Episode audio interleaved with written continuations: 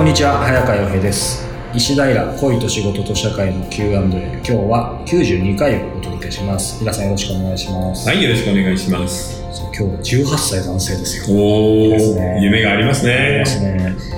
小学生の頃から小説が好きで18歳になった今小説を執筆することにも興味が出てきました。そして12個ストーリーを練ってみたのですがなかなか納得いくストーリーができません。うん。というかストーリーの種すら見つけられていない現状です。イラさんはどのようにしてストーリーの種を見つけていますかということです。うん、まずね、あの、一つそのストーリーの種とかっていう前に、はい。今まだ18歳じゃないですか。なので、あの、自分の生活、例えば受験だったり、大学だったり、まあわかりませんけど、はい。自分の生活を楽しんで、例えばガレオヘンダなんかも作った上で、でも小説を書いていくっていうのはすごくいいことだと思います。それはやっぱり人生経験とかとも関係ある、うん、やっぱり18歳で書く小説そこで完成してしまったらもう先はないので基本的には今から10年かけてうん。ゆっくり、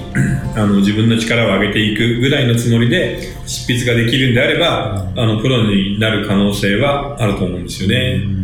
ですからそのすぐにデビューしなきゃとかあの急がない方がいいね18歳だったら。全く急ぐ必要ないですよね、うん本でライトノベルみたいなものを書くんであれば早い方がいいかもしれないけれど元の小説を書くんであれば、20代後半から30代のデビューで全然問題ないので、ともかくたくさん読んで面白いことをして、なんか友達と遊んでっていう普通の生活をちゃんと充実させてほしいかな。今田さんおっしゃったそのライトノベルを書くんであれば早い方がいいかもっていうのはどういうことでしょそれはもう漫画と一緒で妄想が小説になるじゃないですか。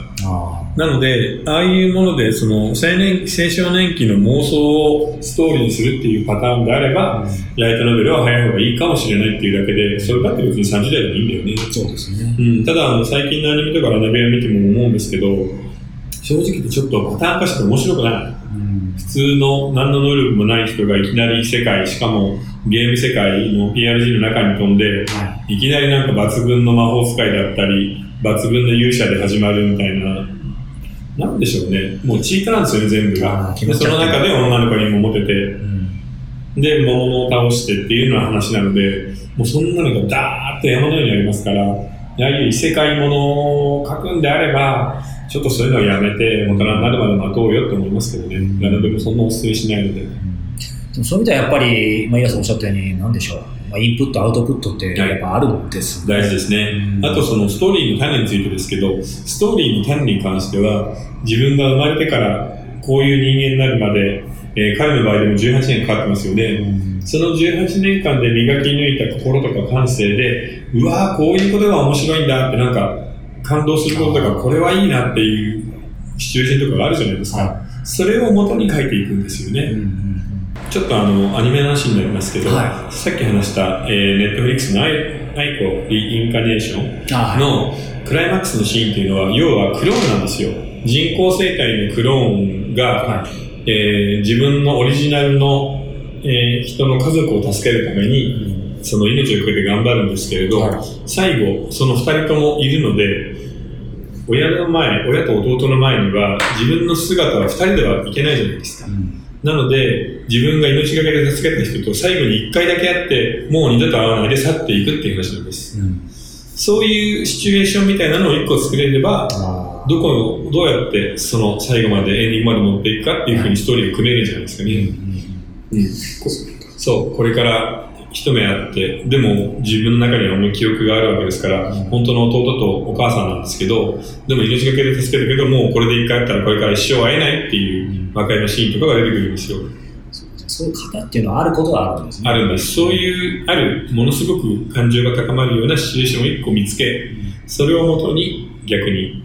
物語を広げていく。あじゃあこの弟はどういう子なんだろう、お母さんはこの子はどういう経験をするんだろう、みたいな風に作っていくといいと思います。